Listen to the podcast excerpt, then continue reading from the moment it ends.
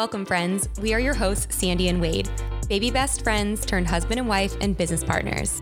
This podcast is for the dreamers, the movers and shakers, and those who seek to attract their dream life. Strap in.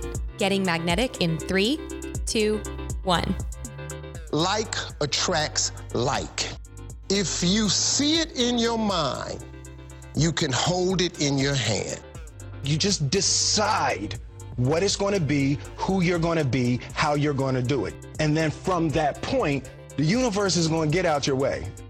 This moment in time, this is your time to rise.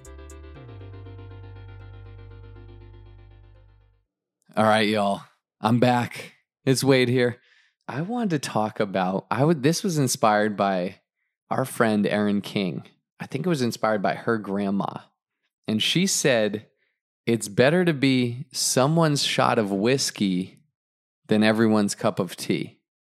And I was like, whoa, okay, that's cool. I like tequila better than whiskey, but I need to do a Freestyle Friday on that because let's break that down. It's better to be someone's shot of tequila than everyone's cup of tea. Tea is, is pretty universal, right? It's pretty easy to drink, there's not a strong taste.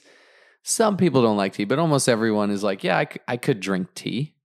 Not everyone wants a shot of tequila. That's not up everyone's, you know, alley or program. But let's dive into that.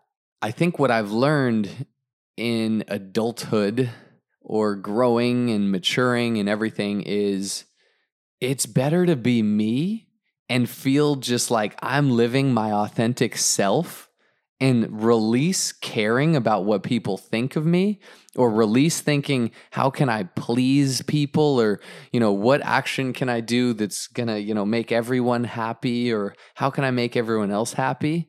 No. Let's just make ourselves happy. Be your own shot of tequila. Be you.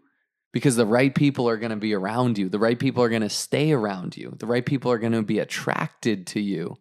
And the wrong people are going to leave and that's okay I think one of the most liberating things is when we release caring what other people think about us. And it's not just being like F you to the world.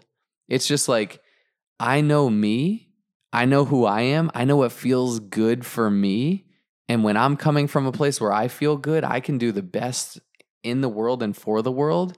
And if other people don't accept that, that's okay. That's on them for whatever reason you know, I, have studied a lot of greats, right? You study the Michael Jordans, the Kobe Bryants, the Tom Brady's, the Muhammad Ali's, the, the those people.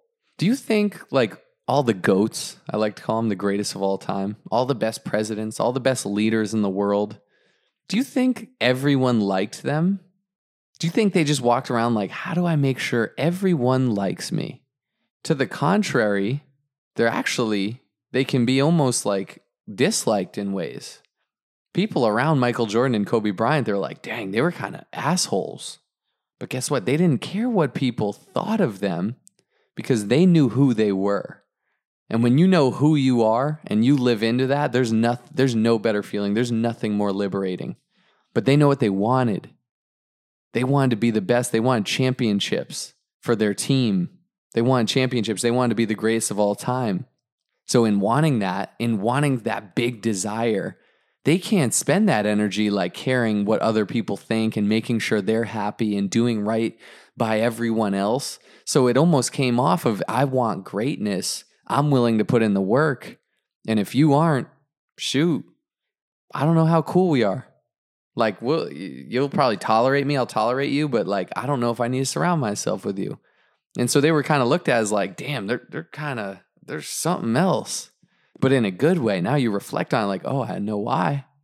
They were they were attracted to greatness, and that's what they wanted to be. So coming back to the point of when we go inside of ourselves, deep inside, and really figure out who we are, and that's through a lot of things. Through ways I've found is through just being with myself, being still, being quiet, whether that's meditating, whether that's going on a road trip and just having time to think, whether that's premarital counseling with Sandy, whether it's you know working with a mentor or a coach, going through coaching, whether it's therapy for you, whatever it is, when you can discover who you truly are, what lights you up inside and live into that, you're magnetic. And when we can release truly like caring what other people think about us because we know that we are the right people will will surround us when we live authentically into ourselves. As as our friend Danielle would say acoustically you. Live into your vibration your acoustics. The right people will be there and the wrong people won't. And that's the great thing about it. So to cap it off it's better to be someone's shot of tequila than everyone's cup of tea. Own that only those that can see the invisible can do the impossible. So remember, you are magnetic.